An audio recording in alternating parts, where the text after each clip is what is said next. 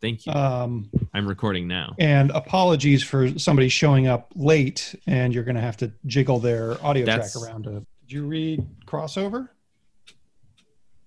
No, I didn't even fucking bring crossover home. I didn't even mean That- to. It was I.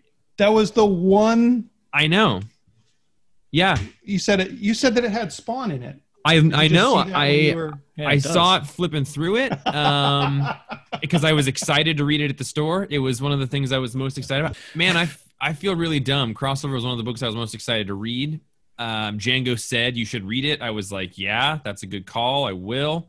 Sorry, it's, dude. it's it's related to our guest, Yeah, bummer. Sorry, dude. but only in a way that both issues are related. So you you won't be other than not having read this particular issue, and that's not what he's here for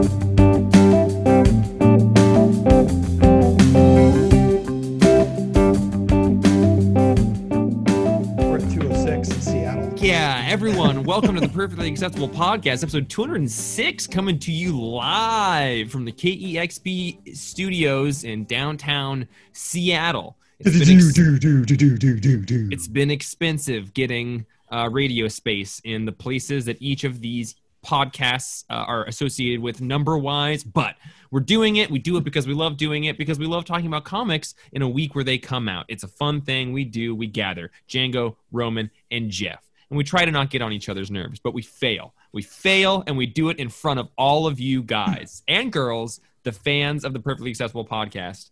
I'm Jeff. Roman just got up. I'm Django. I'm getting on Jeff's nerves. Watch this. I'm, I'm Roman. I'm just like biding time until Django gets on his nerves. Oh, Oh, and I'm oh, you are. Jeff's nerves, and I'm not even here. No one can even get on us. We're smoking doobs in the living room. Hey, today we're gonna talk about some comics, and it's, you, we've got a big old schedule for everybody. It's a jam-packed show. I don't know what is happening.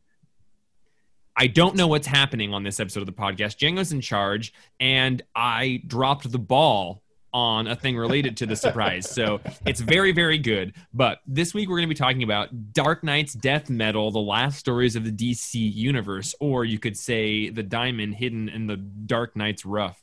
Um, we're going to talk about Sword, number one. We're going to talk about Batman, Black and White, number one. We're going to talk about crossover number two at a fluid flexible time we're going to talk about spider-man number five going to talk about marauders number 16 we're going to talk about sandman universe lock and key.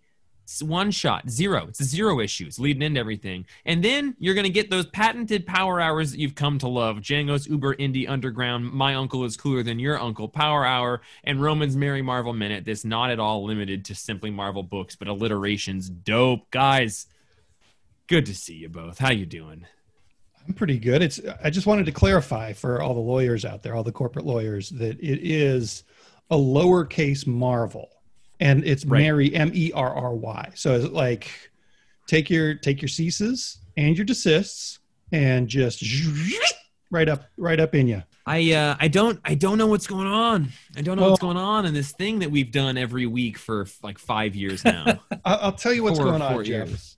I figured uh, episode 206 hmm was a good time to just bring somebody in to chat with them for a few minutes. Okay. And so we've got a special guest. It's not going to be, um, not going to be somebody that you've never talked to before, Okay. but it is going to be somebody who's never been on the podcast before. And Okay. they're here mostly just to talk to us about specific art stuff. And uh, I thought that, um, I thought you and I could use this as a chance to settle some settle some scores. I love that.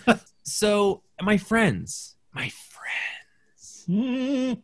Dark Knight Death Metal is a thing that has been chowderhounding its way through the comics universe for coming up on seems like a year now. It was maybe six issues, maybe going to be seven issues. There's been more one shots than we could have ever known. If DC had put out a checklist for the issues involved in Death Metal at the beginning of Death Metal, it would have only been half as long as as many issues as they have shoved into this bloated turkey carcass that we're supposed to be cooking and sharing on this Thanksgiving dinner. And because of that, a lot of it feels ancillary at times but in in the way that like civil war came out and then there was that amazing I- issue after civil war i forget what it was called that's like captain america and tony stark talking or something it's like amazing It's like a like a recap with a hug at the end, and it's it's everything you need almost. Sometimes they just slip a thing in here that is absolutely wonderful um, and it makes all of the tie-ins that we've stomached through uh, worth it. And that was what this was for me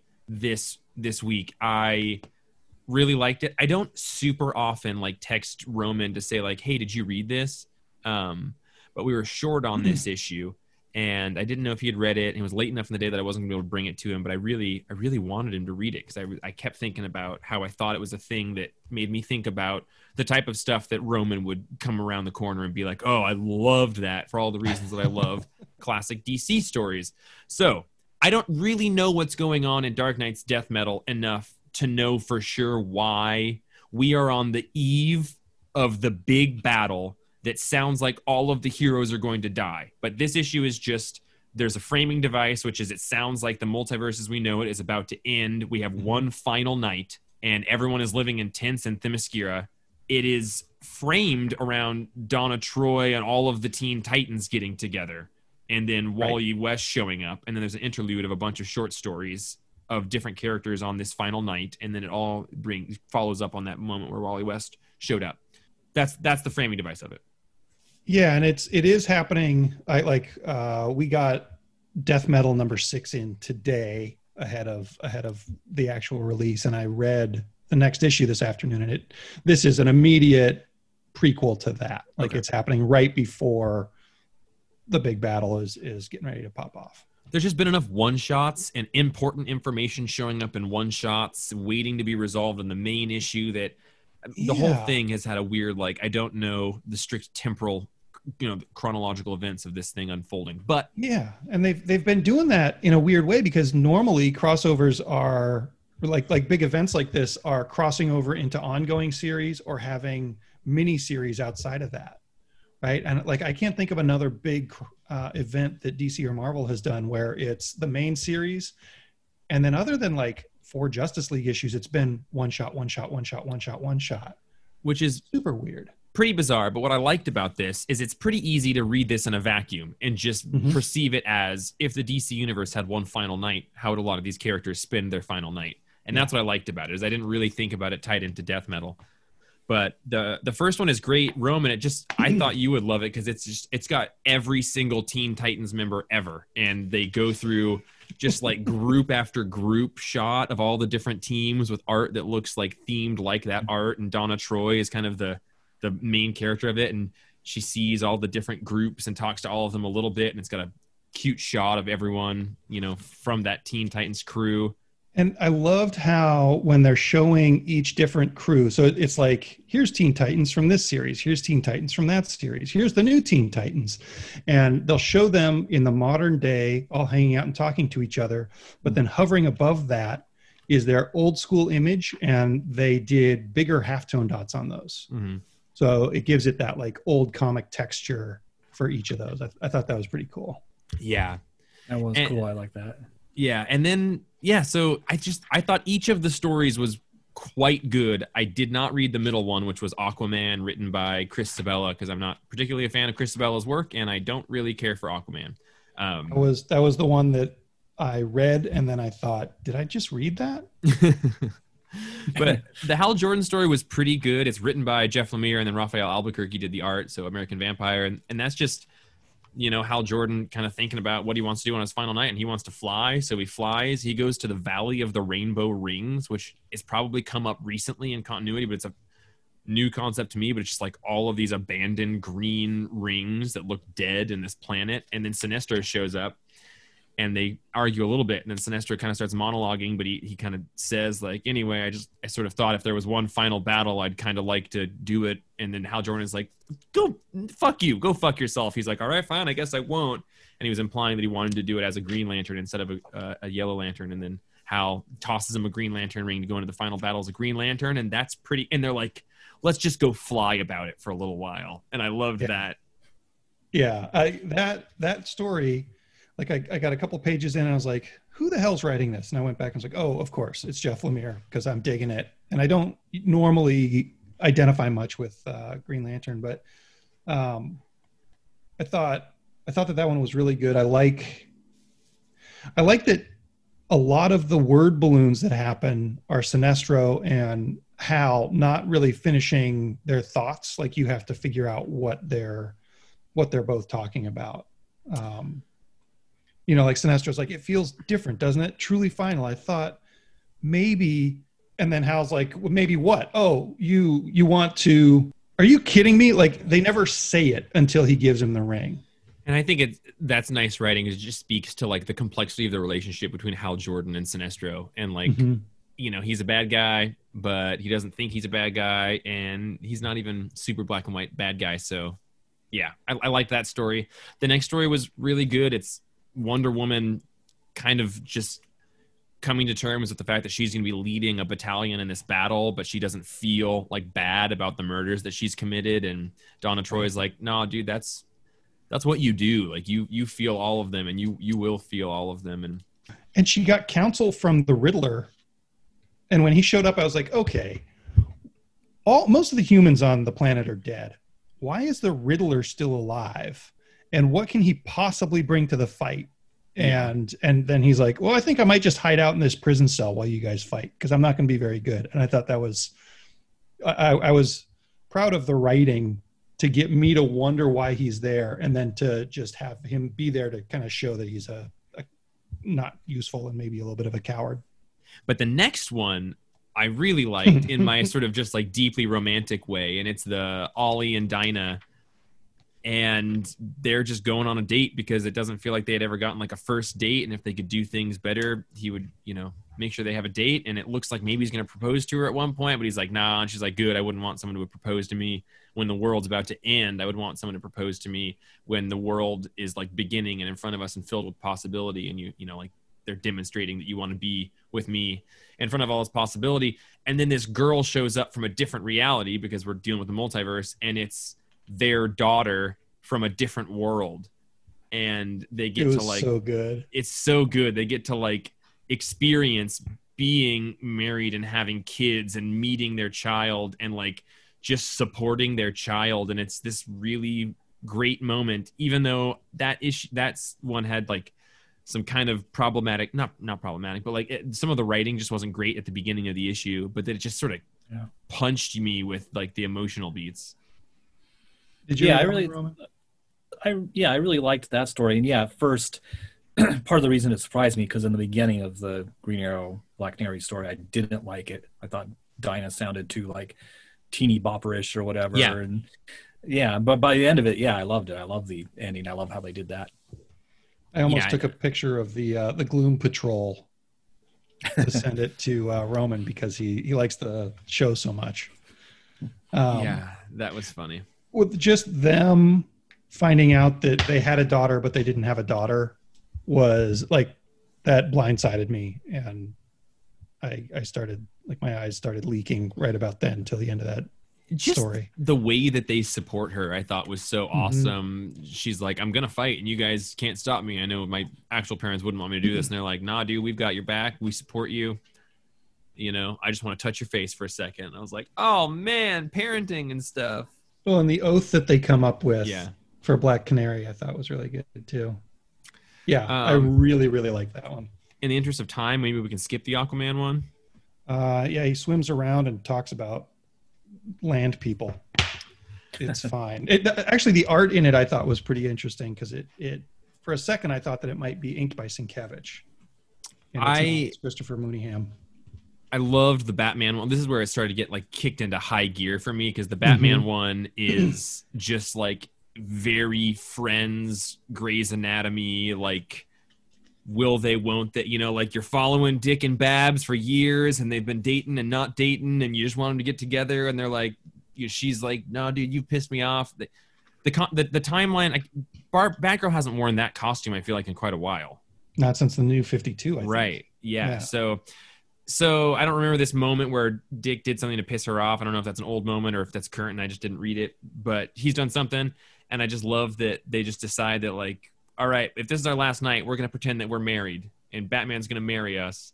Um, but if we do live and survive this we're not married. But if we die we're married. And i just i love that like i don't know like just the way that people hold on to what they're pissed off about even when we know it's stupid as well. But like when we choose to have the fight and i just really liked that maturity and immaturity that those two had throughout that whole like i just i, I love that i could just chicken fingers all over my mouth eat read that forever That was good. What I what I really liked about it was Batman having a very clear logistical conversation with everybody, and his narration is him having an emotional conversation with everybody at the same time. And he Yeah. never says that.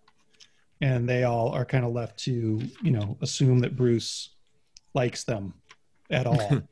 um, and I, I really liked it. It took me a second to figure out what was going on because I honestly usually gloss over square boxes that aren't word balloons.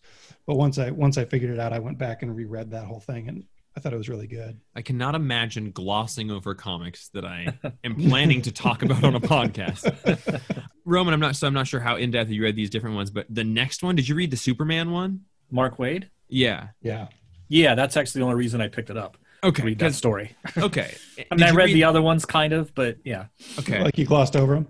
Yeah, kind of. uh, Though I really Man- did really like the, you know, Batman. What you mentioned, Django, about Batman's inner monologue.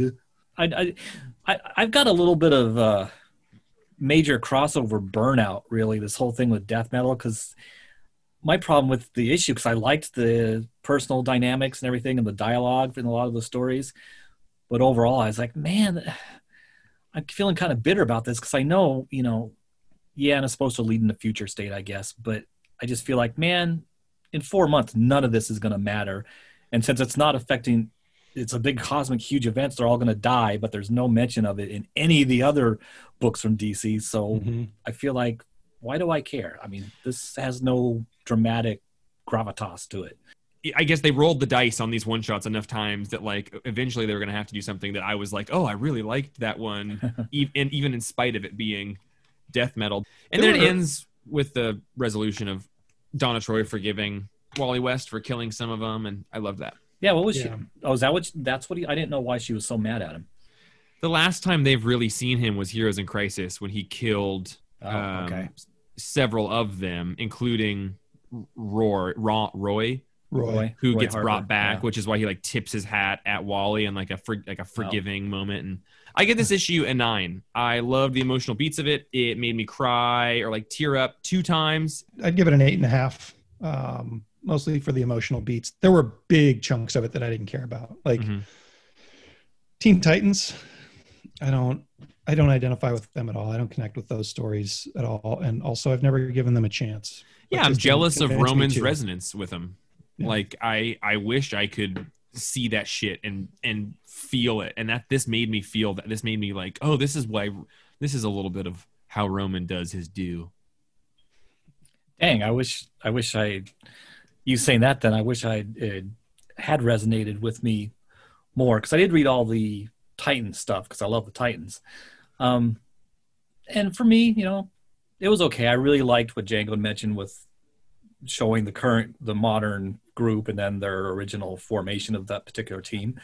I love that artistic choice. Um, but a lot of their dialogue, I would, and again, I was confused because I didn't know what they were referring to exactly, and I'd already Yeah, forgotten that Wally was the one behind the deaths in the Tom King miniseries.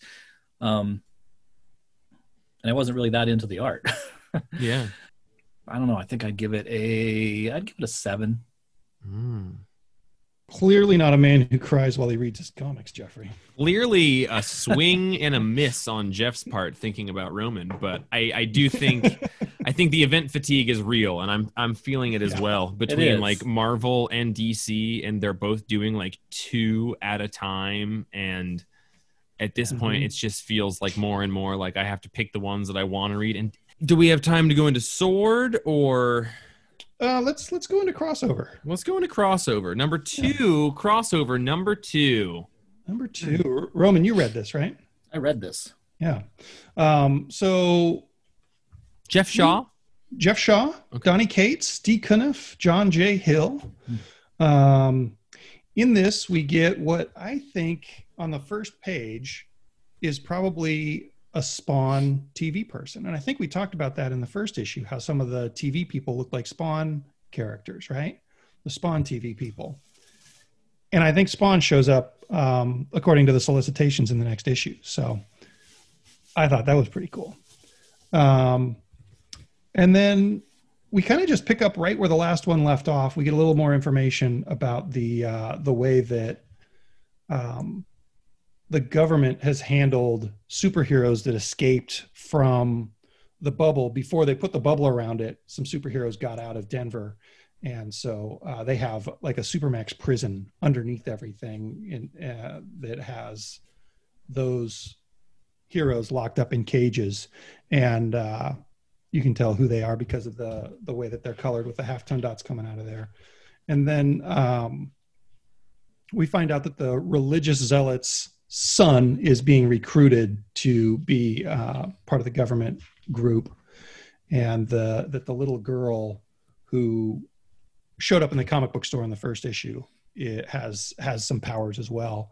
And then the other big thing is that not only superheroes came over, uh, there are also a bunch of regular people who showed up when the when the whole thing went down, and those people are in kind of uh, not really a concentration camp, but they're they're all locked up in some government facility, um, sort of like echoes of um, illegal immigrants, right? Yeah, yeah, they're in they're in a detention center or whatever you want to call it. Yeah, and uh, They're all and just they're- camps. just just some like a summer camp. Yeah. Yeah. Um I thought that this was a really good second issue. What did you uh what did you think of this, Roman? Did you identify with the character of Otto, the comic book store owner? No. Okay. Well, yeah. He looks of. a lot like you, buddy. That's the one I said reminded me so much of him last issue. Yeah. Yeah. Everyone, sorry, I got to interject, but I, I don't think I've said it yet. But I I was moving too quick on Tuesday, doing 100 things like Django, who was doing 102 things, but I forgot several books that were very important for me to read. And crossover and Batman Black and White are two of them, and I'm really, really bummed about it. And I felt like it was a light week, and Django even told me to make sure I would read it, and I forgot. So I'm Get to it. sorry. That's my silence. You'll get to him. Yeah, yeah, you'll get to him. Yeah, I, unfortunately, yeah, and even Otto's like the fact he doesn't know if the store's insurance is paid up, if they even have insurance, and his employee took care of it. Right. Yeah, if, if I owned a shop, that that'd be me. Yeah. Yeah. Hey, thanks for paying that. I didn't know you were doing that. Cool. Well, so Jeff, the reason that I was excited to talk about this issue with you is because of the the halftone dots that they use to denote characters from the other universes, right? Yeah, and that was yeah, something yeah. that they did in the first issue. Um, and I brought somebody here for uh, to to talk to us about halftone dots a little bit. Oh, nice. Um, So you do Yeah. realize that this usage of halftone dots is different than the usage of halftone dots that brought like started the original conversation, right? oh yeah, yeah, oh yeah, absolutely. Um, but I'm going to bring our buddy Oh fuck yeah, um, Jim, connecting connecting. getting it connecting. all getting it all ironed out. Look at those dancing dots. There we go. Hey, Oh. Jim, how you doing? God damn. My first uh, Zoom experience, other than uh, a few casual things uh, via my, my wife's uh, laptop. But uh, Nice. how are you guys doing? Doing well, Jim. To have made it this far into the pandemic with only a couple casual zooms under the belt is admirable. Nah. Yeah, At That's the very least, yeah. No, I avoid uh, humans uh, no matter what. So what's I love it. Spoken like a true Pandemic artist. Um, so, Jim, there's uh, something interesting happened tonight. I've I've been going through back issues, pricing up comics for you know all of all of the pandemic, and tonight uh, you and I talked about after I had quit pricing up back issues. We talked about like what you've done, and you mentioned that you were an inker on Hate for a bunch of issues, and it turned out that that was literally the last comic that I put a price tag on before I quit for the day was Hate Wow. number 30. Yeah. That's a super, super weird coincidence. Um, yeah, I was I was Uh, really really lucky to uh, collaborate with Peter Bagge. Uh, it was sort of a dream job. It allowed me to quit my day job in 1996, and I, I haven't had a day job since then. Oh, because uh, I mean he was paying me a hundred bucks a page to ink the, the comic, and I lived really cheaply. And he would give me like every other issue, he would give me the entire issue's uh, original art, so I could make some ex- extra money on it that way. But yeah, yeah, really looking forward to seeing the collected hate. I haven't seen it yet. Um, man. Yeah. yeah. That was 96 you were doing that? Is that what you said? Oh, I think it was 93 to 96. It was several years, um, almost 350 pages of, of inking. So it was it was a steady a steady gig, definitely. Yeah. Nice. Um, well, part of the reason that uh, I asked you on is because Jeff and I have had an ongoing conversation about halftone dots, and you're a like an old older school print guy, I think, than either of us, and you have more experience with that. But also, one of the hallmarks of your art is a lot of definitely not halftone dots, right? Like you've got your own stippling. Yeah, I mean, uh, I was I was obsessed with uh, Zipatone or or uh, Screen Tone, I think it's also called. hmm or Ben-Day Ben-Day dots, uh, Mhm. just because I like the effect, and it, it's also easy easier to just slap some of that on there, and you get a nice consistent gray rather than hand hand rendering that gray with uh, with stippling or rapidograph or whatnot.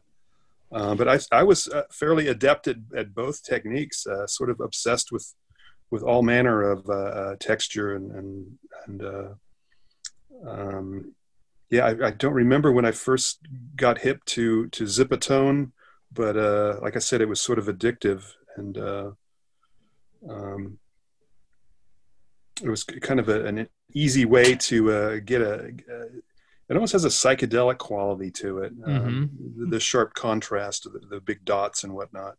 I mean, the- Lichten, Lichtenstein, and so many people picked up on that, and um, it's it's a. and to this day, of these paintings I'm doing, I'm using these large circles in the background. They're Mhm. certainly not uh, like Zipatone, but uh, it's it's a similar a similar uh, idea or texture field kind of thing. there's like a yeah the, the psychedelic quality is interesting that you mentioned that because yeah that that uniform perfection and re- repetitive nature of it it's like uh staring at a lot of gla- grass on acid or something um Yeah, it- it- sure.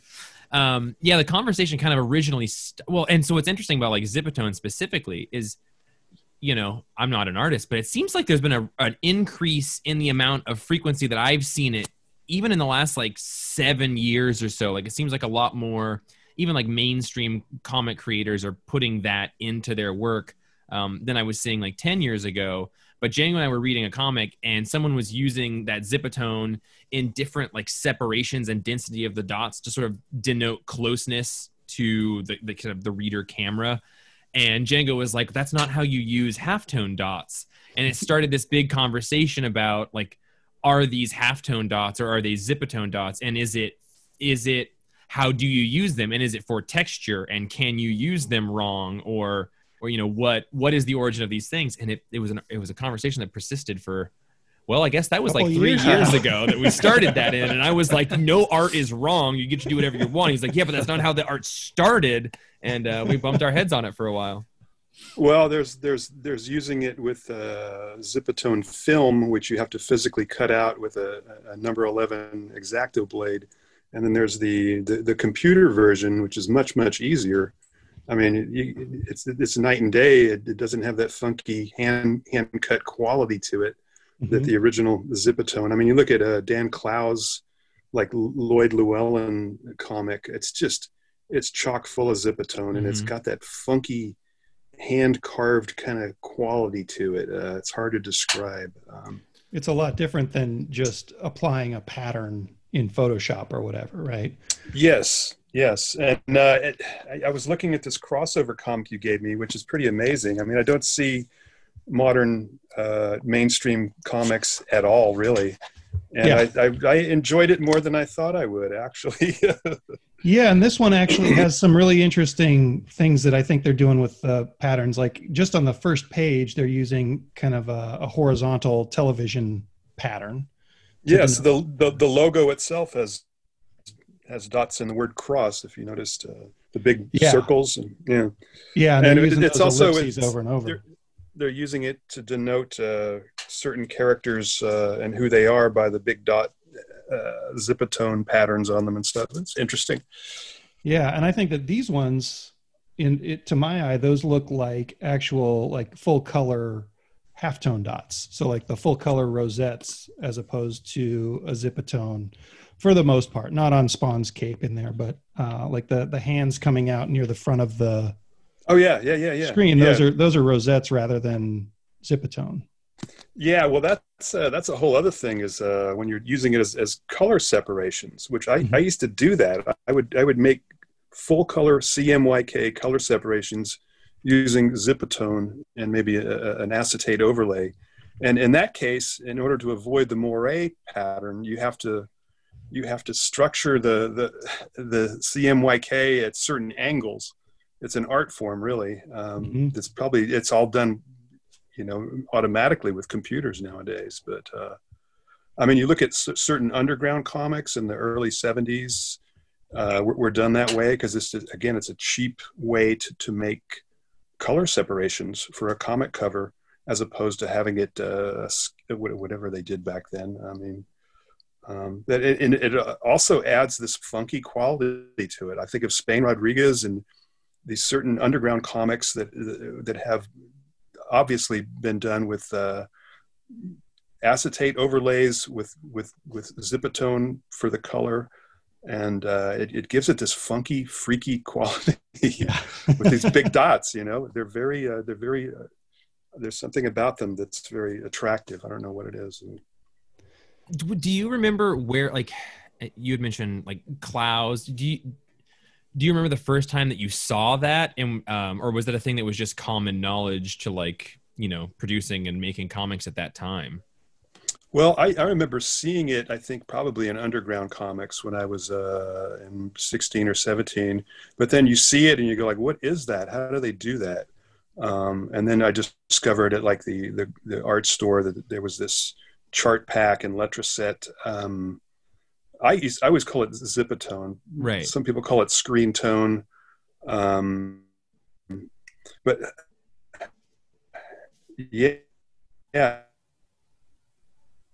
and, and it's it, it, you can get any get 10% 20% 30% a gray and you can get different percentages of dots like the fine fine dots versus the big large dots so I, I always had this huge folder full of this this stuff and used i used acres of it. I used um, square miles of zipatone if you look at uh, maybe my coffee table book it's like i, I just uh, i was addicted to it. Uh, when i was broke i used to steal it. Um, um, the same with rub-on lettering because uh, I, I, found out that if you bought like a big uh, a big pad of uh, um, like uh, like cheap um, newsprint, you could stash uh, a few sheets of Zipatone in the newsprint and buy the five dollar pad of newsprint and get like forty oh. bucks worth of free Zipatone. Uh, Jim, it's interesting.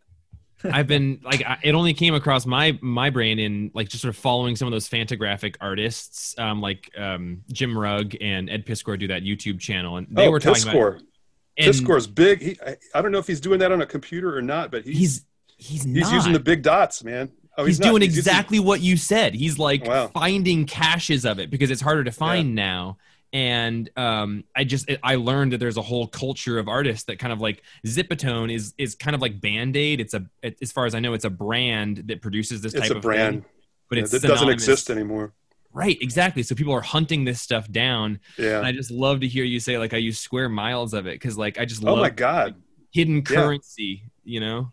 Yeah, yeah. Well, I I haven't used it in years. I haven't had any uh, need to use it really. Um, but uh, I, I, know in Japan, I think it's still. Uh, uh, I think Piskor posted a photograph of himself at a store that had like a whole aisle of, of Zipatone, and and it was for manga. I think they still use it there for that, and uh, they they had not only dots, but they had like clouds. They had all these other things that you could just slap in in a background and and, and you know just slap it in there. Um, so I, th- I, think it's still thriving in Japan, but uh, as far as I know, it's probably not even available in America or manufactured like it was. Um, so is it um, is it something that you cut out and tape to the page, or is it something that you rub onto the page, like the letters you're talking? Well, about? there was a there was a rub-on variety, but it was really crappy and inconsistent. Um, the, the, the, the version I used was like a film. It was a transparent film with the dots on it.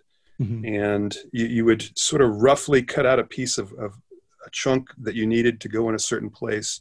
You slap it on the original art, and then with a number 11 X-Acto knife, you cut it out very carefully and you lift the, the, the residual stuff off of there, and you've got it, you know. Um, and you have to be very careful to keep track of the, the, little pieces because sometimes they would end up where they, they didn't need to be. So it's a whole it's a whole process that uh, that I, that, that, I don't know. I, I sort of miss it actually. I've got a big folder of it somewhere. It's probably all worn out by now, but it's another thing uh, that computers have made easier and also probably oh, yeah. a bit worse. What I yeah. I, I, love it seems like people like you're describing of, of holding on to people use it like christmas paper you're like well i've got this weird l-shaped portion because i wrapped this other box i'm gonna i'm gonna save this l-shaped portion because i've got some drawing somewhere that's gonna need this weird shape that fits perfectly into it like no that's yeah. that's it exactly. That's it exactly. And uh, sometimes you'll have very little on the on the original sheet left, but you always hold on to it because you might need that little chunk for something.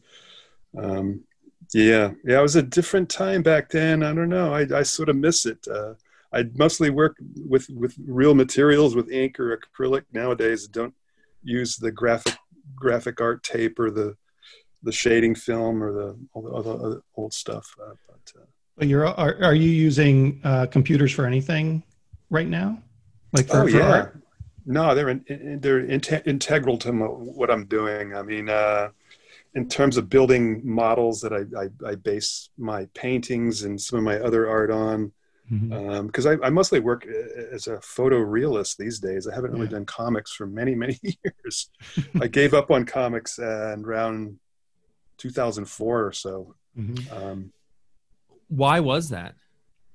Well, there wasn't any money in it. Um, I, I, was Still, really lucky. I was really lucky to work mm-hmm. with, with Pete Bagge and, uh, and, and being able to, to make some decent money on it. Uh, uh, but uh, good Lord, to, to do a graphic novel, it's just, it's inconceivable. Mm-hmm. Um, the, the last comic I did was Trucker Fags in Denial, which um, I did one page a month. It was, it appeared in this, uh, this stripper magazine in Portland uh, called Exotic Magazine and I, you know and then it, i was able to really take my time on it because it was only a page a month i got a hundred bucks a page uh, we collected it and, and published it and uh, it's i can't even again can't conceive of making money on comics these days mm-hmm. well um, so and I, I, sort of became a portrait artist which it, it was i made money doing that so it's like all right i'm just going to do this i learned a lot from doing comics I learned a hell of a lot, but uh, I uh, it's it's not my not my forte. so you were getting a hundred bucks a page to ink, and then you moved up in the world and down to a hundred bucks a page to pencil and ink. well, ten years later. Know, yeah, you know, uh, but I still uh, that that comic Trucker Fags in Denial went through multiple printings and ended up making pretty decent money. And I, and, and uh, I sold all the original art to a guy who's donating it to a, a, uh, a university archive in Ohio, I think. And they were really glad to receive it. It was so strange um, that this guy gave me several thousand dollars for the artwork, and then he was donating it to yeah. this uh, this this university archive. Yeah, I love the strange. book. It's it's a it's a really funny kind of meta commentary on yeah probably, masculinity probably, and probably get get us in trouble nowadays if it came out. If Fantagraphics originally published it, but they didn't express any interest in, in republishing it. So, yeah. Yeah. Well, everyone listening, uh, get a hold of Fantagraphics and tell them that you want a copy of it, and that way they'll get that reprint in there. And then you would also I would- mention I was selling them. I was selling them for. Uh, I was selling original first editions for like a hundred dollars on Amazon for a long time. Mhm. when things before were it out was of reprint. print. Yeah. Uh, you had mentioned your table coffee book, uh, Visual Abuse. Yes. Yes. So anyone listening who is curious about Jim Blanchard's art, check it out. He's come to our store before. We have some stop- copies in the store, um, but it is a gorgeous, gorgeously printed book. Yeah, I'm very happy with that. Very happy to get that body of work uh, all in one place and, and printed properly. And because I, I don't think a lot of people have seen that work. It was sort of it appeared in all sorts of different obscure places, and uh, to get it all in place like that was great. And Fantagraphics is great. They published a, a second anthology called Meat Warp, which is kind of this crazy. Uh, s- I don't know, psychedelic porno, violent psycho stuff that I did with uh, this guy named Chris Cagle. And uh, there's that's that's also by Fantagraphics Underground, their Underground imprint, and that's sort of a companion volume to the uh, the visual abuse book. So, so yeah, it's great to get all that old work collected and uh, and, and in one place like that and available to the, the modern world. Um, I'm I have a tremendous amount of respect for Fantagraphics and just like what they choose to produce and who they choose to work with. Um, what's your experience been with them in general? Oh, absolutely great. Uh, I worked in their production department for a couple of years as a, like an art director and, and designer. I worked in their warehouse when they, um, so they're family to me. I mean, absolutely. Um, I met, I met Peter Bagge within a week of moving to Seattle in '87. Um, I just, yeah, I have nothing but good things to say about them. Uh, Gary Groth, Eric Reynolds, uh, Kim Thompson, rest in peace. It was a great work atmosphere uh, working there when I did. Um, about as, as uncorporate a an atmosphere as you can imagine. It was- That's what I was like, yeah. nuts. yeah, Yeah. yeah. Well, thanks for coming by, man. That- Hey, that's, my uh, pleasure. yeah, we should we should do maybe a full length episode like this at some point. Oh, happy um, to yammer yammer as long as you want me to. Jim, I am so into like things that most people are assume are are maybe like I would love to hear about inks and yeah, yeah, all all sorts of that Oh. sort of stuff and I, yeah. I, I actually have one other one other question, and I, and I don't know if you'll be able to answer this or not, but um, I don't know if you noticed, but in in crossover, only the characters from the other world, from the comic book worlds, are colored ever having blue hair. Oh, and it's that uh, it's that Superman cyan blue. I'm looking at it right now. Yeah. Yeah. And like I remember when I first when I was a kid, first getting into comics, it drove me nuts that all these dudes had blue hair. well, Superman's the, the key one there. The cyan hair. Like what the hell? Yeah. Yeah. And I guess I always eventually I started assuming that it was because just solid black hair looked dumb and you couldn't get enough texture in the hair in early printing to make that work. And clearly now they can do whatever they want. Yeah, yeah. But I, I did not notice that. But uh, yeah, it's a tough one. But I mean, is Superman going to have brown hair? What are you going to do? It's got to be, it's got to be something. it just can't be black. But yeah, it's interesting. Uh, blue hair. Well, blue hair is more commonplace nowadays than ever. Yeah, before, for sure. Yeah. yeah. Well, Jim, thank you so much for joining us and talking to us. I Hey, really my appreciate pleasure. it, man. Sure, dude. All right. We'll see you next time. See you around. Yeah, when the store opens up. Rock and roll music. Yeah. Take care, guys. All You right. too. Thanks, Jim. Thanks. So Jim's at jimblanchard.com. Everyone, Um, check out his yeah the visual abuse. The graphic ink um, is gorgeous, and it was awesome to get to look at. And it is uh, it feels rebellious in an awesome, awesome way. Um, Yeah. And and we'll put a link to his book. We have the book in stock at the comics place as of this recording. like Visual two abuse. copies. Yeah, so Yeah, so we can we can link that on the show notes. guy knows Um, a lot about inking. Django, thanks for bringing Jim on board. Yo, you're welcome, Jeff. I was uh, glad to sabotage you with a surprise interview. Oh, buddy, you can sabotage me anytime. Don't but you, you say don't even, that because I, I saw the me- beginning of this episode. You don't even have to get, you know, like just surprise sabotage me. You don't have to give me the the warning beforehand. You're, I have, I have confidence that anytime I'm falling, you'll be there to catch me. I'm not super, super worried about it. Um, but Roman, I'm really excited to take our shirts off and talk about Sword by Al Ewing and Valerio Schiti on Should- should- art. I, I am too, but should we, you know, I don't know, give I don't know, give some scores to crossover? I give Jim Oh, Blanchard so a oh. sorry. 10.0. Yeah, I give Jim Blanchard a 10.0 plus some.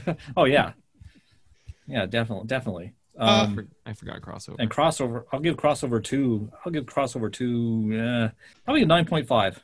Wow. The way you it a lot. I said that, like- just you, the the, the issue, but- sound that you made when eh was like a Roman not 9.5. that and was a Roman 9.5. six and a half or a Oh, seven. okay. Eh, eh. I was like, oh, I'm gonna, I'm gonna give it a really good score. to Yeah, how did Roman how did he score. how did he not give it a good score and have that conversation with yeah yeah How, okay, Roman, what what pushed it from uh, the 6.5 that we were sure you you were going to give it up to a 9.5? the blue hair. Um. oh yeah, yeah, the blue hair, and you know, I thought the there's just so many good little things in s- comic storytelling in this. In fact, I even thought I just had it a second ago. I even thought that the um oh the prison where they've got the superheroes from the from the other dimension. I even kind of thought that was a throwback visually. I could swear there was an issue with Spawn early Yeah, it on was, when we had uh, like the guest stars, Is the guest Chris- creators or coming in. Wasn't there an issue? the Sims Dave Sim? Dave Sim did it. Was that it? The Yeah. Dave Sim issue that had like superheroes in prison somewhere. Yep, and it's almost exactly it, it's a it's a Yeah, direct reference to it, except Batman is there. Sword. Sword by Al Ewing and Valerio Sword. Schiti. I'm sorry I stormed the gates with this a minute ago. Um, Oh, this is one of the first X-Men specific books spinning out of Ten of Swords. I know the Union did, but that also seems like maybe Marvel, like a larger Marvel thing. So You know, yeah, Django- what's- oh, sorry, Django. if Did you, wanna read Sword? no. He said he Oh. didn't at the No, beginning. I didn't. Oh, okay. This is okay. just sorry, you and. I, the old Okay. married couple at Denny's, arguing over which no, that's which that's side that's of cool. I was just thinking Django would dig the logo because I really dug it because the X becomes a sword through the circle. There's no Thanks. X in sword. Uh, No, Roman, one- you're totally right, but it also looks like the floating sword station as well. I didn't think It about it at all until you mentioned that, but you're right. It's both a sword and it kind of looks like the station. I, it excited me because I didn't notice it until halfway through the issue, and I was like, "Wait a minute, that's a sword, not an X." I'm googling it. I'm. I'll find it. I'll find it. You guys. You guys chat amongst yourselves. I'm gonna look this logo up. Roman, what do you think about this? Um, I dug it. I didn't think I'd get into it because you know I never cared about Abigail Abigail Brand or. Sword at Yeah. all, and I didn't to the point I didn't even know Abigail Brand was a mutant, um, which I found out in this issue. Um, but it was cool. I mean, I, I Magneto Magneto goes up to visit him, and I like the fact that he goes there under his own power, just because you know he points out that you know if you've got powers, sometimes you you have to use them and take up a challenge like can i get from earth to a orbiting space satellite under my own power rather than just use a krakoan gate because i wanted the same thing why didn't you just use a gate i like little bits of character like that going okay yeah magneto's always you know making sure he doesn't get rusty Yeah. Magnets, metal, water, rust. Um, Django, what this is, and I went into this not knowing what this is. Like, what, I don't even for sure really know what Sword is. And Ab- Abigail Brand was in charge of Alpha Flight, and that disbanded, and other series that I think Ewing was involved in. And, but what this is, what this book is about, is creating a mechanical evolve, like, is in the way that the five, rev, you know, resurrect people on Krakoa they Uh-huh. created a six person squad whose powers work together in a certain way that when connected to sort of second squad whose p- powers are working in a certain way it is the krakoan space force they're exploring space and the universe but instead of doing it with space shuttles like america does they're doing it with mutant powers trying to expand beyond just sort of Cool. like the bounds I didn't realize that that's what this was until it becomes self evident within the issue itself. And I think that it is so awesome. And the mechanics for the team are really well done. They create a great infographic for it about how like sort of there's different people who qualify in different ways, and then like there's a shared person. Like there's these mm-hmm. two hexagons that intersect, and the like graphic. Yep, the graphic design is on point. So it sounds like a six-person fastball special for space. Yep, and they refer to the fastball special when trying to dumb down to us what this cr- group is. Nice. and they go to like the far like the font changes the art changes and they kind of go to this like this, the narration instead of being in bubbles starts becoming these like big words and it becomes this sort of like hmm. cosmic marvel scene over several pages as they kind of extend to the far reaches of reality and, and grab this like pyramidal structure and then bring it back and and that's when it kind of becomes like oh this book is about like Al Ewing writing it. Roman, I don't know if this felt to you. It reminded me of the Ultimates book that he wrote, which I thought was fantastic. Justin loved that. It got a little mired in. It got wrapped into some event comics like Civil War Mhm. II when it was coming out, but it, it seems like an attempt to kind of just do that same thing of like I'm gonna just keep reverse engineering onions. Yeah, this will be really interesting. Um, doing those sci-fi cosmic onion layers type of thing, and and and working it in, you know, using the sword metaphor so well finally in this whole crossover and everything. Now that it's over, um, for this organization. In fact, Magneto even while he's there, he's pushing the sword's sub space station into like geosynchronous orbit over Krakoa So awesome. And why they're talking and everything, he's just doing this, and, and you know it's no effort for him. He's like, you know, whatever. Um, but when he does get it right into position, it's right after they come, that team comes back from their their interdimensional mission to get that triangle, and then the very next page, he's got it in position, and he has like a little metal sphere he's formed to show them to illustrate it, and he's got the sword station in position right over Krakoa, but it's also reminiscent of like the sword of Damocles Oh yeah, yeah, yeah. Oh, yeah. story and how you know people in power. There's there's it's just this tiny trigger wire that could like cause it all to come to tragedy because you've got this sword of power over you. I didn't think about that metaphor. I was excited for you to talk about why they're using the metaphor of the sword well, but you explained it. But that idea, I, I love that because that creates this overtone in this series of like all of this can come crap like Yeah. cropping down on Krakoa at any moment. Like our our reach for the stars is the thread, and that human and mutant reach for what is beyond us is also the thing that can very easily cause that string to break and have the stor- sword fall on Krakoa. Good, good read. Yeah. So other than Magneto, Mag- Magneto, Mag, other than Django, Eric, you would Come have Django. fucking loved. Say it. the- say it right. Look at the beginning of this. Look at this. Look at this. This is the sword That's station, cool. and all those vertical panels are a small sphere moving closer and closer. And that Uh-huh. sphere is liquid metal that Magneto has created around himself, so he can just float Oh, into rad. space through the atmosphere in a ball of metal.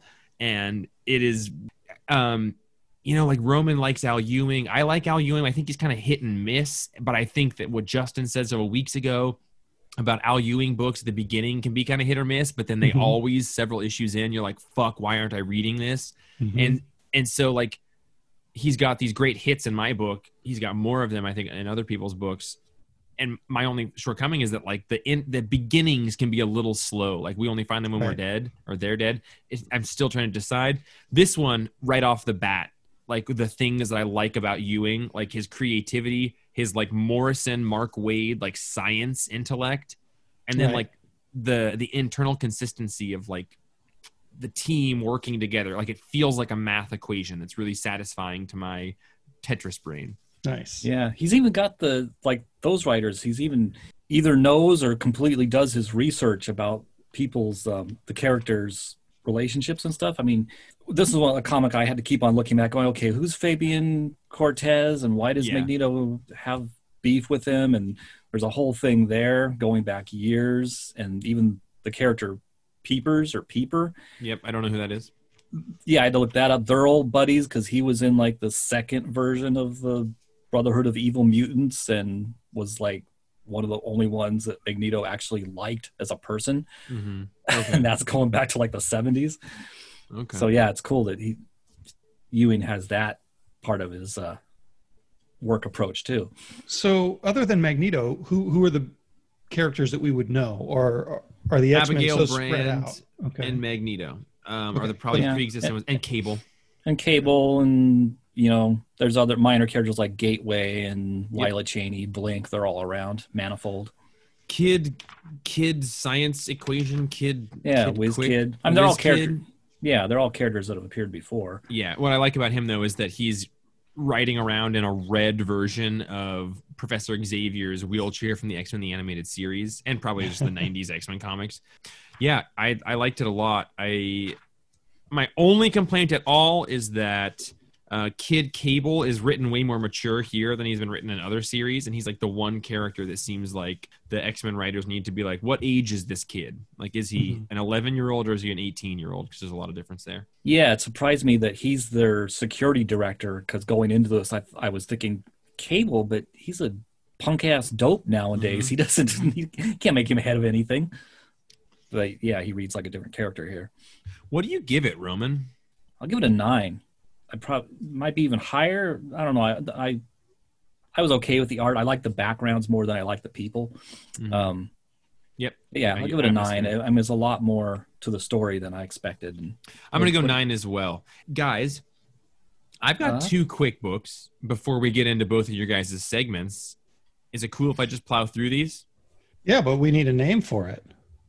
Nope. It's just Jeff Jeff cleaning up the dust. So that Can, you can can- I, I? I read that Spider Man first of all, but oh, oh, sorry. I thought I was the only one. what if we called it Figley in the Middle?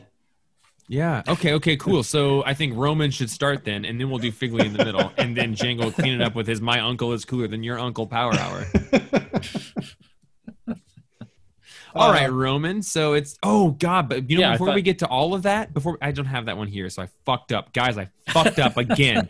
Listen, there are much worse things than forgetting to read a comic book. Okay, I got a good You know segue for us. All right. Batman Black and White, everybody. I looked at this book and I thought to myself, some of these artists I don't think are benefiting from being in black and white. And I've Holy never shit. felt that from looking at Batman Black and White books. But it seems like the crop of artists they've selected actually could use color. Yeah, I had I had that exact same thought. In fact, I almost wonder if this particular chunk of the Batman Black and White stories that they're publishing weren't supposed to be in some death metal spin-off. And like, ah, just don't just take the color out and print it. There is some beautiful art in here. But I think that it all would have been enhanced with colors. Um, maybe with the exception of uh, was it Emma Rios? Is that her name? Yeah, Emma Rios. I thought that that worked really well in, in full black and white. Um, and the Greg Smallwood was good too. But the, the first one is um, Jimmy T.I.V. with Tradd Moore doing the art. And What a weird combo. yeah, super weird Yeah. combo. Super cool art. Um, somebody else talk about it because I don't But- just want to shit on it. that that was the one. The first I saw this was Tuesday morning upstairs, and and Jeff showed it to me and said, "Look at this Tradd Moore art. I mean, it's great. It's Tradd Moore. It's beautiful, but without color, it's really hard to follow his his uh, his visual storytelling." Yeah, especially in the battle scenes and kind of in the middle of the book where Batman's like plowing through all these ninjas from the top of the page to the bottom of the page, but it's it takes like ten minutes to decipher it all. and it's a super cool sequence once you grok Yeah. it. Yeah, I did think it was a cool idea for the story. And the Demon's Fist, just the whole story is from the perspective of, you know, one of the ninjas that works for Talia al Ghul or Ra's. Mhm. Um, so that was a cool idea. That one actually made me when I when I that was the first story in the book, and it made me think of Jeff. Do you know what I'm going to say? Um, Man on the Moon three. No, I was going to say Oh. the art of Keith Giffen Hmm. in the 90s. Those books I keep handing you. Well, so Roman, J.H. Williams III did a did a story, Mm-hmm. and it's like that classic super flowy J.H. Williams the third thing where it's everything is one panel is bleeding into the next, all connected by Bruce's mom's pearls, of course, because that's the only thing you can connect things with in the DC universe right now. Yeah. Um, but what I thought was interesting about that is that he's basically taking a tour through different artists in Batman's life, right? So there Yeah. are characters hanging out that look just like Neal Adams is drawing them. There's characters that look like there's even there's even one um, from that Dark Knight Return or that Legends of the Dark Knight um, illustrated by Seth Fisher? Scott- Seth Fisher. Yeah, there's a Seth Oh, Fisher reference Seth in here in there, yeah. it's amazing um and he's he's got like Allred the the batman 66 looking stuff i've just never seen j.h williams do anything other than himself and Well- this is like Yeah. his Black Glove arc in the Morrison run oh, is some of that it's decidedly three different styles. Like it that's is, true it's the only time I've ever seen him do markedly different styles, and it's Yeah. a thing to behold. uh the the next story is actually relates to the grant morrison batman It does. run yeah it's talia I haven't read that. it's it's bruce let's see it's written by paul dini art by andy kubert connection number one right because he did he did some of those issues Yep, in fact he he did. did, the issues He with the man introduced bats, Damien. And six six six, yeah, yep, The yep, man yep, all of those things. which are in here but it's an earlier version of the man bats the man bat ninjas and they're a little dumber and less organized and they're still ki like they, they they've escaped talia's power And they're all yelling "Hail Leviathan!"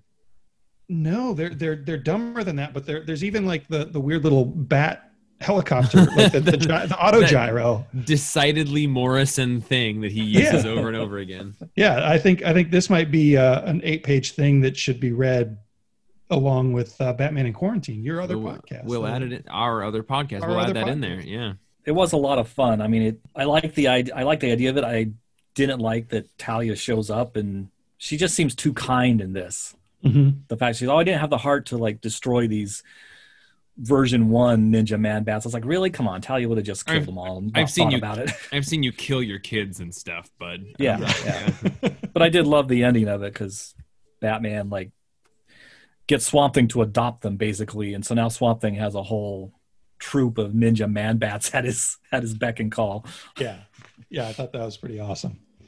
Yeah, I, I only really looked at that first thing and flipped through the rest, and I thought uh, the Tradd Moore specifically needed color. But I, I think these black and white books, I love that they exist. And I, and actually, this week that one came out, um, the Christmas special came out, and then the other one we talked about came out. But Oh, and also the Flashpoint special, Tales Oh, from yeah, the Dark Tales from Dark Multiverse, Mul- yeah, Flashpoint. Yep. There's four square bound DC books. But week. the Merry Christmas one had some of the like best art in one of these. I, I didn't read the whole thing, but it had um, Steve Lieber, Vanessa Del Rey did one who I Wow. love. This artist named Danny did. Did Roman? Did you read the Plastic Man story in there? You bet I did. The artist that Yeah, Danny the art was character, great. I loved that art. And then the next one was uh, this sort of gender swapped DC universe. Um, I like the art in that as well. But they they just, with the exception of like maybe one or two that were very house style, it was all of it was pretty pushing the envelope DC arts. Anyway, just so oh. I, I like that Batman Black and White and these other books. I, I I think that they are served their best when they're kind of actually allowing artists and writers who don't have a voice to have a voice. And these weird artists should be doing black and white art. Like, you know, like, like Rafael Grampá and Oh, yeah. like artists like that are the ones that I see in these Batman black and white stories um, that don't really get to do monthly books. And you said that Steve Lieber was in that. Yeah, the whole package is in there. Man, it sounds like that whole book was a whole package. Yeah, there was A whole package in a package. there was I didn't read all of it, but the art flipping through it, all of it is is awesome. And um, the Bizarro story's got awesome art. Uh, the Plastic Man story has awesome art. Um, I'm going to give that Batman Black and White a seven and a half, um, and that's that's kind of penalizing it a little bit for artists that I think would have been better color. Um, so I, I I think that I think it's pretty good. Yeah, seven and a half. I, I'll go that way too. I, I totally agree with how you judged it. I hope they keep doing more though, like that Wolverine Black, White, and Blood. Like I, I didn't give Yeah. it a hugely great score, but please experiment more with that. Like allow some books to just be art first and story second. Um, okay, so uh, Roman is gonna do his thing, and then Jeff's gonna be in the middle, The middle, the middle Figley. Is that what it is? and what then it we'll is? do Django. Does that yeah, sound what, what was the name you came up with? Figley in the middle? Figley in the middle, I think is what Django said. The middle so, right. Figley. You're not Um, Figley, are you? I'm the Figley- youngest Figley. You're the baby. yeah, Baby Figley. Yeah. baby Figley. Yeah, because it was some old game. Baby Um, Figley is a It man. was some old game. Something in the middle. Yeah. That was, Oh, Malcolm in the that's- middle. No, that was a show. in the middle. It was a great show. there was a board game at some point or a children's game, the something in the middle. I Monkey in the middle. It's a game that you play where you throw things back and Oh. forth and leave some child a victim in the middle. Also, a was not was song. So uh Django or Roman, um Oh, one of uh, the two of you yeah. has to go first today. Okay, I'll go first. Um, Star Wars number nine. I bring up this book every now and then. It's it's so good. Darth Vader and the main Star Wars title are both so good. Um, still Charles Soule uh, writing. And Django, I think you dig this issue because basically it's a heist story. Um, Leia and Hmm. the and the rebels, they figure out the Empire's broken one of their codes. They're like, how do we? We need to come up with a new code that can't break. C-3PO like being a language droid expert, whatever, figures out they can use this language of this dead race of like cave dwellers um, that's extinct, and they're so obscure, even he doesn't know their language, but he knows how they, what they can acquire to understand the language and base a code on it. And what they can acquire is this old, old, old language droid that's in the private collection of a museum curator on on Coruscant. So they have to break Mhm. into this museum, steal that droid, get the piece. So of course it appealed to me because I was like, oh, museums and Star Wars, and oh, this is cool. It's and, a heist. and like Star Wars Wind Talkers, kind of. yeah, Like the, yeah, the the Navajo. Yep, yep, Uh, yeah. It took me a second. Yeah. I never saw it, but yeah.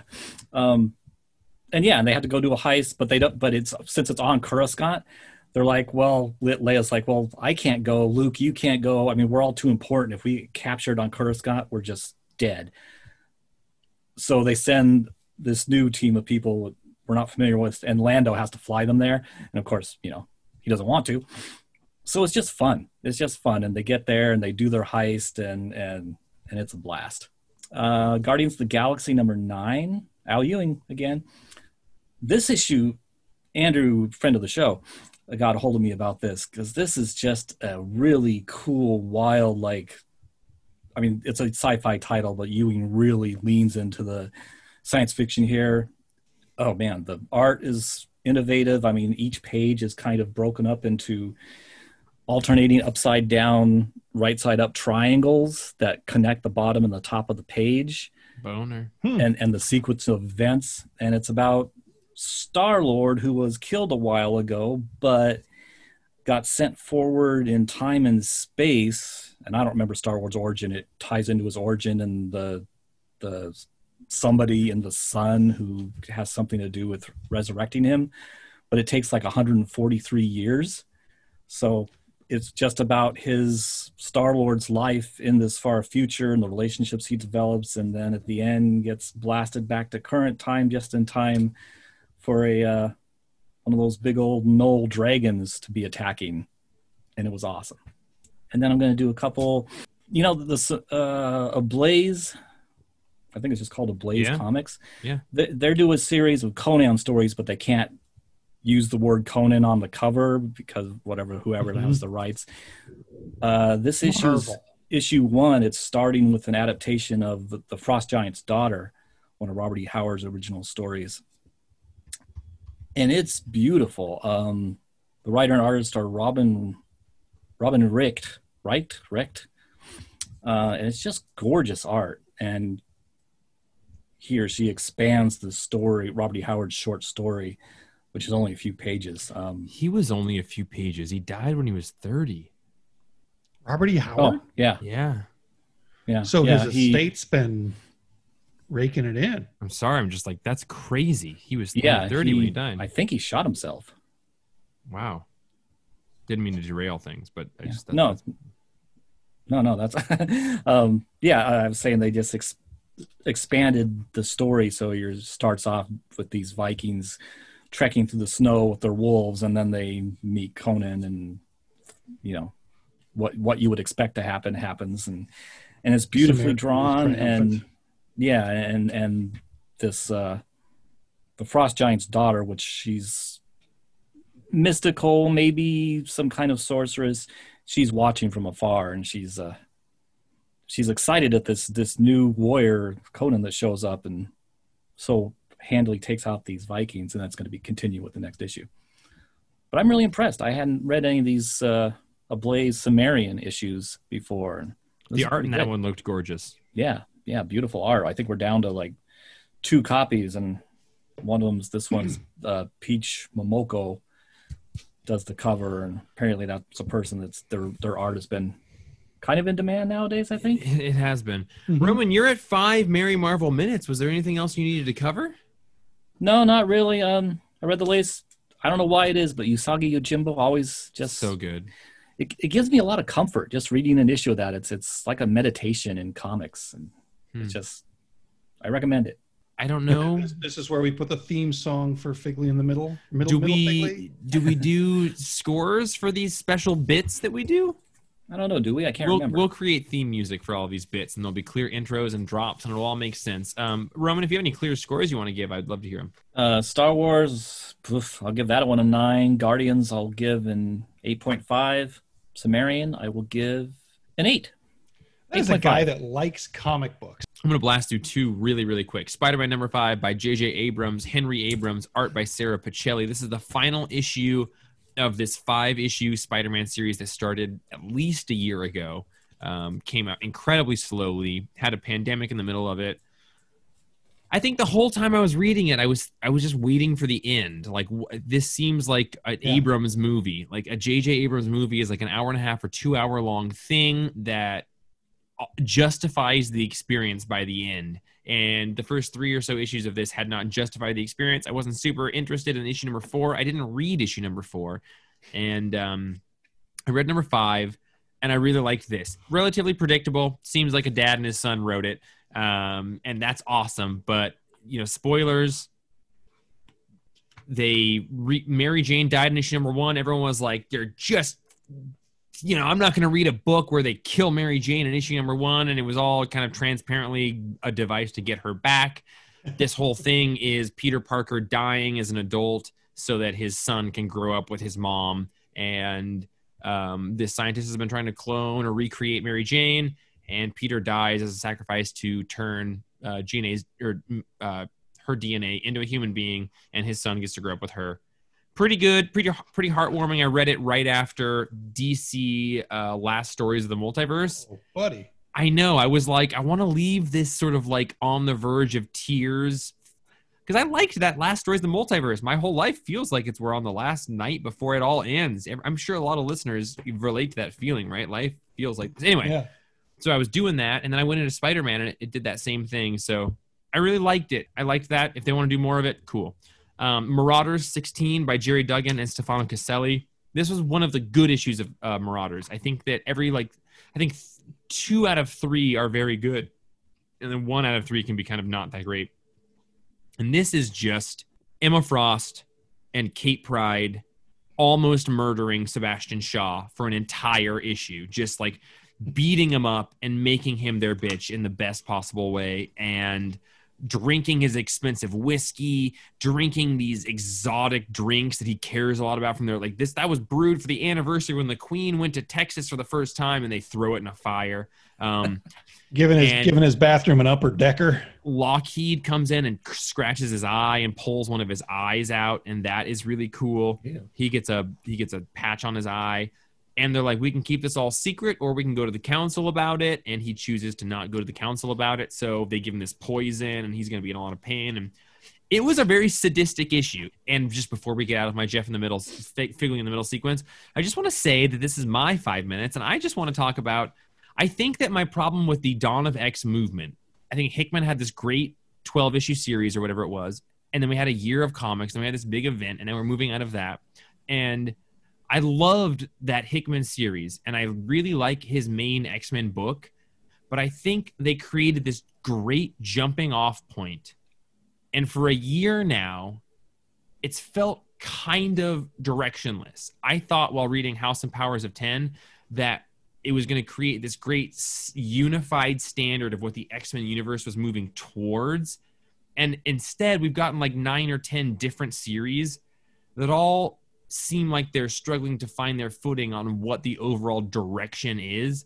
And I think I would I wish that there was a like a larger the Hickman book had a clear arrow with which this whole corner of the universe was pointing and it mm-hmm. felt like all of the subsequent series were moving in that direction and supporting it but i'm just missing that general overall direction so everything seems like it has a different tone and is fighting to find why it exists and the merit of it merit of its existence so you're you're looking for kind of a showrunner sort of situation where he's he's maybe coaching them a little bit more into something that's unified with the rest of his story. And, from, and on on X Men, he's just basically doing the the story of the Skywalkers. I mean, the Summerses, right?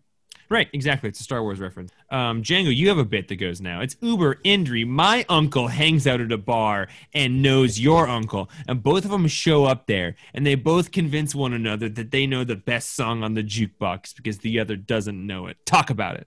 Well, they're also playing poker with porno cards. Oh uh, yeah, magnetic porno, porno, porno. So this is about as close to indie as DC gets. But Sweet Tooth: The Return, number two, uh, Jeff Lemire, Jeff Lemire, Jeff Lemire, Jeff Lemire, and Jose Villarrubia. The uh, first issue, we were a little bit worried that it was going to be uh, kind of too much of a rehash of the original series. The second issue gives us some better mystery. It doesn't give us kind of a beat for beat first trade paperback recap of the the original story, and it has one of the weirdest cliffhangers I've ever seen in in a comic. Because I thought that I knew what was going to happen, and you turn the page to the last page, and it's not it's not at all what I expected to see, and I'm really curious about it. Um, a little bit less indie. I read Superman Special Endless Winter Part Three. Jeff and I listened to another podcast um, it's the iFanboy podcast, and uh, they had a very different take on Endless Winter than we did. I think across the board, we all thought Endless Winter was kind of a dumb, unfun throwback to the 90s, and they thought that it was an awesome throwback to the 90s. So I decided to keep reading the Endless Winter stuff because if those guys could see something in it that I can relate to, maybe maybe I can. So I read this one. I'm going to read the next couple it's fine. It's I didn't. It's fine. It's fine. I'm glad Phil Hester can see again because he's a good artist. Um, Seven Secrets, number five. I think this was one of my favorite of the last three or four issues. Um, definitely not one of my favorite art explorations in this series. So uh, it got super super manga, and that is a pretty solid turnoff for me. Yep. Um, but the story's great. The intrigue is great. The just like the super fatalistic future person narrating this story is entertaining to me. Like, oh yeah, I saw saw a whole bunch of dead people that day, but it wasn't the most I was gonna see. Um, I also read the the Sandman Universe Locke and Key number zero, not really knowing what it was. It turns out that it's reprints from the first issue of Sandman. It's a bunch of covers. It's uh, a bunch of ads, and then it's also from Locke and Key. It has a list of all of the keys in the known u- universe of the the Locke and Key universe, which is super cool to kind of set you up for how that how the mechanisms of that universe works, and also I don't know like a like a 12 or 15 page short story in the lock and key universe set way in the past with characters I don't think we ever meet again that is also uh, a little Nemo in Slumberland reference. And uh, I'll just say that the uh, I, have read that one before, and the last stories of the DC universe isn't the only comic that actually made me cry this week. Um, that Locke and Key story is worth the price of admission. I'm really excited for the Locke and Key and Sandman crossover. I also read Scarenthood, number two, Nick Roche and Chris O'Halloran. It's still a long read and it's still really good. This this guy's got a really good handle on pacing and um, building relationships and, and when to reveal backstory for different characters and, and how to do it. Um, yeah, there's there's two cliffhangers on one page at the end of that, and it's I really really like it. And then I read Homesick Pilots by Image. Um, that was that was written by Dan Watters and illustrated by Caspar Wijngaard. It is a haunted house ghost story with a couple of like rock and roll bands set in 1994 and about four pages in i was like this is dumb and by the end i was like this is fucking great i i would uh I, I think anybody who likes kind of grunge bands or ghost stories at all, or just like teen teen ensemble comics, would really dig that. Nice. Uh, Sweet Tooth: The Return. I'm going to give that a seven and a half. Superman Special: Endless Winter Part Three. I'm going to give it a seven, but I'm going to keep reading those things. I'm going to be a stubborn bastard with that. Uh, seven Secrets number five. I'm going to give that a seven and three quarters. Sandman Locke and Key gets an eight. Scarenthood number two, a nine, maybe a nine and a half. I don't know, man. I really like that comic. And Homesick Pilots gets an eight. Nice. 206, perfectly acceptable podcast. Django, clean it up for us. Uh, did we get any voicemails or anything? Emails? I thought we had something. Uh, if we if we don't, we could. If we do, we could put them off. We do have them. We do have them. I think we have to put them off. I think we Uh, have to so- put them off, Yeah, don't let's we? put them off. I love guests on the podcast. I want more of it. But the time frame and my ability to just understand where I'm at chronologically with what I've recorded is it's thrown out the window when that happens. So I love it. I love it. Uh, I do too. Got to keep you off balance, so you I can do stay too. on balance. but without knowing on paper, I think we might be at our max. So Well, so thanks for joining us for episode Seattle, uh, which is Mhm. 206. Mhm. And uh, thanks to Jim Blanchard. You can find him at jimblanchard.com. You can get his stuff. Uh, he's, he's got a handful of Fantagraphics books. He does a really cool thing um, where if, if something important happens with someone that he's drawn, he'll put it up on the internet. And, um, you know, similar to what Bill Sienkiewicz does when it's somebody's birthday or somebody dies. And Jim's art is spectacular, uh, photorealistic stippling. Um, let's see if you want to Well, just have- on that note, uh, Jim Blanchard, people should check it out. He he mentioned doing hate with Peter Bagge. He mentioned that casually. That's like a seminal. it's huge That's a Yeah. huge piece of underground alternative comic history. So, Peter Bagge, hate Jim Blanchard, like significant. Check that out. Um, and just the whole Fantagraphic crew. We were talking about Ed Piskor on there, like Zipatone, all of that stuff. If you're into some really nerdy, dry shit like I am, that was really really cool. So he, he he's a, actually a part of some really cool uh, local comic history. So that's awesome. You should check out his book, Visual Abuse. We have a couple copies left. It might be out of print, honestly, at this point. um, if you want us to put your voicemail or your email off you can send it to info at thecomicsplace.com Or Jeff at the Jeff- Comics Place. Jeff We migrated it. better jeff at thecomicsplace.com um, And we'll put those emails off like or like we have done today. or we'll do a whole episode on them you know We'll do it tomorrow. Are we keeping a normal schedule for Christmas? Are we going to skip an episode? Are we? Are we, is this our last episode of the year? Tell me, tell me what you're thinking, Jeff. I think we'll keep a normal schedule. I know All that we had Christmas issues this week, but um, unless the store gets too busy, Doesn't feel like it will. I love um, a Christmas episode, and I, yes, I think people should all rely on a Christmas episode. Well, I'll I'll do listen. I'll do me, and then we'll do Roman, and then we'll start just closing out on Django with his questions. So, everyone, thank you for listening to episode two hundred six. As always, I am Jeff. And I am Roman, and I've got a question. No, Fuck Oh. yes. no I don't. I don't. What's your Oh, question, shit, Jake? Man, I'm, I'm Django, and my question is: Does the Marvel Universe, do the Marvel Universe characters have to watch DC movies? Yes. You're not supposed to answer. Okay. Oh, damn. do the DC Universe characters get to watch Marvel Universe movies? uh, we'll see you all next week. Thank you.